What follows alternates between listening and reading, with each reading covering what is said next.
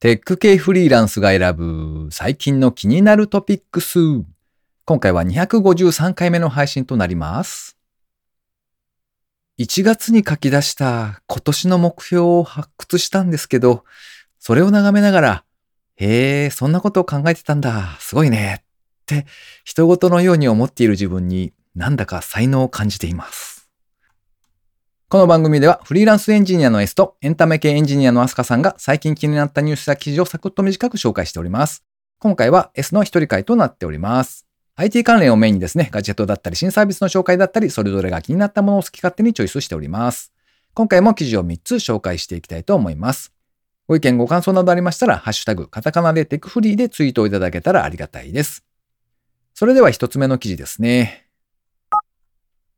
X68000Z クラファン1時間で達成5時間で1億円集まる IT メディアニュースで掲載されていた記事ですね。往年のシャープ製パソコン X68000 を現代風にアレンジした X68000Z リミテッドエディションアーリーアクセスキットのクラウドファンディングが12月3日にスタートし、目標額の3300万円を開始約1時間で達成したとのことです。すごい。その後4時間で1億円を達成しまして、支援は2023年1月28日まで募っているそうです。3月31日から順次発送する予定とのこと。こちらの製品はですね、組み込み機器開発などを手掛ける株式会社随記という会社さんがですね、シャープの許諾を得て復刻した小さな X68000。マンハッタンシェイプと呼ばれる左右分割のツインタワー型筐体を高さ114ミリで再現しまして、上の部分には持ち運び用のハンドルも備えているそうです。ソフトウェアはオリジナルのベータ2版 X68000 エミュレーターを搭載。これによりまして、専用の SD カードを介してゲームや自作プログラム等、当時の資産を動作させることが可能となっています。支援購入は49,500円からですって。そこのお父さんいかがですか？なんでもタイトルはまだ発表されてないみたいなんですけれども、昔のですね、名作ゲームがバンドルされるそうで、当時のフロッピーを持っていなくてもプレイができるそうです。Windows が普及するずっと前の時代ですね。に割と人気のあったシャープ製のパソコンですね。僕と同じぐらいの世代の方には、おっとなる記事かなと思ってちょっと紹介してみました。では二つ目の記事ですね。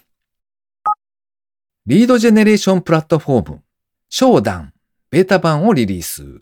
商談時間を報酬へ変える。こちらは株式会社またたきのプレスリリースからですね。株式会社またたきは2022年12月3日よりあなたが受ける商談時間を報酬として変えることができるサービス。商談。これはちょっと発音がわからないんですが、英語でショー、見せるショーですね。それからダーン、あの、do の過去形のダーンですね。それをつなげて、ショーダーンで、これで商談と読ませるそうなんですが、そちらのベータ版の提供を開始したと発表しました。商談を受ける側は無料で登録利用が可能だそうで、各種サービスの説明を受けるその時間帯がですね、まあ、聞いてるその時間を報酬として受け取ることが可能になっていると。そして商談をする側はですね、広告費、それからマーケティング費、営業代行だとか代理店費といったですね、投資コスト、それをそのまま獲得コストとしまして、直接狙ったターゲットのリード獲得、商談獲得が可能になっているとのことです。あの、あれですね、リードっていうのはマーケティング用語で見込み客のことですね。なかなか商談をさせてもらうというところまで行き着くのにすごくお金がかかるんですよね。広告を打ったりとか、ネット上でマーケティングをやってみたりとか、それに対して反応があった方に対してさらにお話をさせてもらうということをしないといけないので、まあ営業をされている方というのは大変だなといつも思っておりますけれども、まあそういった機会をですね、より良いものにするというサービスなんだろうなと思ってちょっと紹介してみました。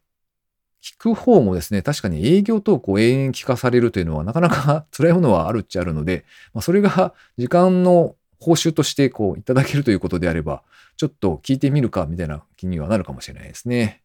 それにしてもなんかいろんなものがお金に換えられるようになっている時代だなというのがちょっと、うーん、良いのか悪いのかみたいなことを思いながら読んでおりました。それでは最後3つ目の記事ですね。調べて整理して発信するのが好き。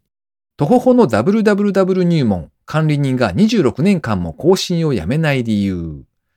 こちらは頼りにというサイトで掲載されていた記事ですね。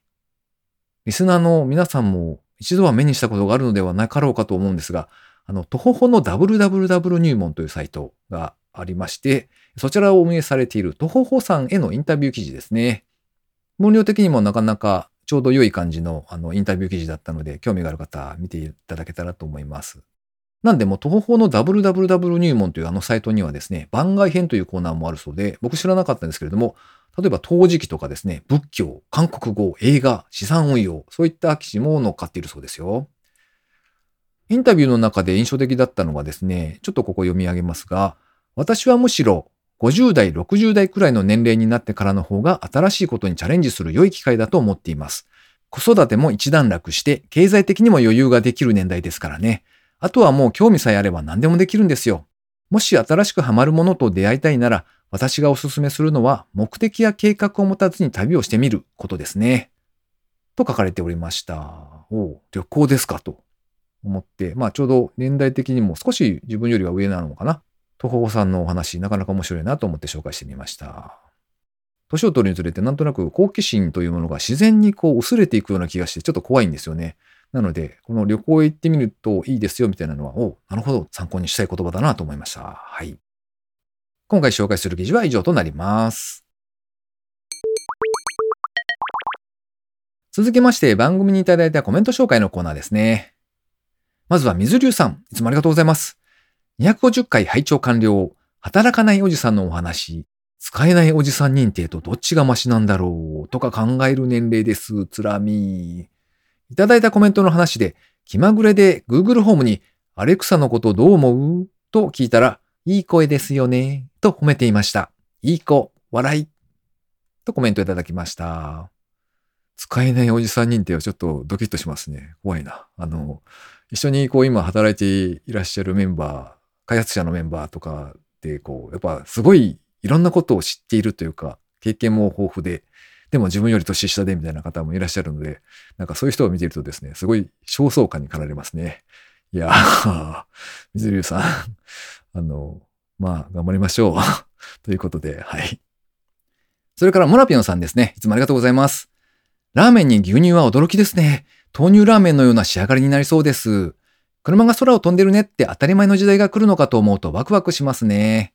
脱菜の温め酒は熱燗で飲めると思います。私もついつい飲みすぎちゃうんですよね。笑い。とコメントをいただきました。ラーメンに牛乳は今のところまだ試せていないんですけれども、何々、脱菜の温め酒というのがあるんですね。なんでも温め酒というなんか風習みたいなものがあるそうで、脱菜はあれですね、有名なお酒で、結構お高いイメージがあるんですけれども、ちょっと探して買ってみようかななんて思っております。村ピョンさん、情報ありがとうございます。以上、番組にいただいたコメント紹介のコーナーでした。リスナーの皆様、いつもありがとうございます。最後に近況報告のコーナーですね。えー、最近はと言いますと、うーん、あれですね、部屋を片付けたんですよ。なんとなく分かってはいたんですが、あの、ちょっとこう、少しでも片付いてですね、スペースが空くとか、そういう変化があると、妙に気持ちがいいものだなと実感しておりますね。で、今回思ったんですけど、多分大事なのは、物を捨てることではあるんですが、どう捨てればいいかっていうのを明確にしておくっていうのは結構有効だなと感じました。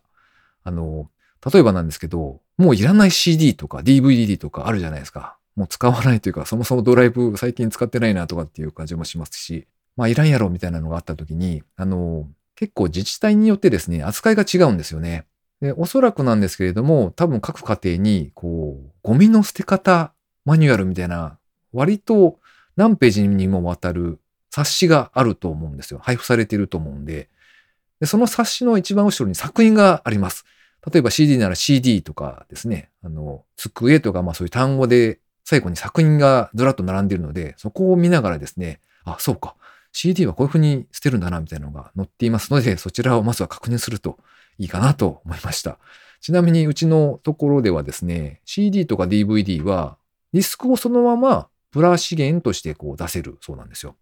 で、この話を他の人と喋っていたらですね、いや、自分が昔住んでいたところは結構ひどくて、その CD の挟んでいるプラの部分と中に挟まれている銀色の部分を分けて出さないといけないみたいな、そんなところもあるそうなので、えー、まずはお手元のゴミの捨て方の冊子をですね、ご確認いただけたらと思います。なので、そのあたりが分かってくると、あの、例えばですね、こう、いつ買ってきたのかよくわからないけれども、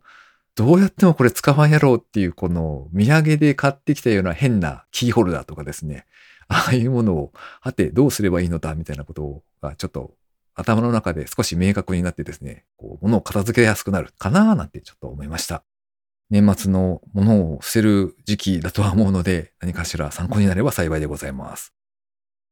この番組へのご意見ご感想などを絶賛募集中です。ツイッターにて、ハッシュタグ、カタカナでテクフリーをつけてつぶやいていただくか、ショーノートのリンクからですね、投稿フォームにてメッセージを送りいただけたらありがたいです。スマホ用にポッドキャスト専用の無料アプリがありますので、そちらで登録とか、購読とか、フォローとかのボタンをポチッとしておいてやっていただけますと、毎回自動的に配信されるようになって便利です。この間週末にですね、雪が降ったんですよ。週末は岐阜の山奥というか、まあ、田舎の方に住んでいるので、えー、そこからこう、いつもの仕事場の愛知県の方へ移動するときにですね、まあ、だいぶ日も暮れていたんですが、あの、その日は雪が降って、道路にもですね、多分2、3センチぐらいですかね、新しい雪がこう、綺麗に乗っかっているみたいな状態だったんですよね。で、まあ、地域柄、スタッドレスにはもう変えていたので大丈夫だったんですけど、あの、まあ、雪の積もった山道をですね、走っている時に、久しぶりにあの、なんかこう、ツーってこう、ブレーキかけたらツーみたいな、ああいうこう、ヒヤーっとする、怖い感覚を味わいました。はい。油断をしてはいけませんね、ということで、皆様も師走ということで、皆さん急いでますからね、気をつけていただけたらと思います。ということで、今週も最後までお聴きいただきありがとうございました。それではまた。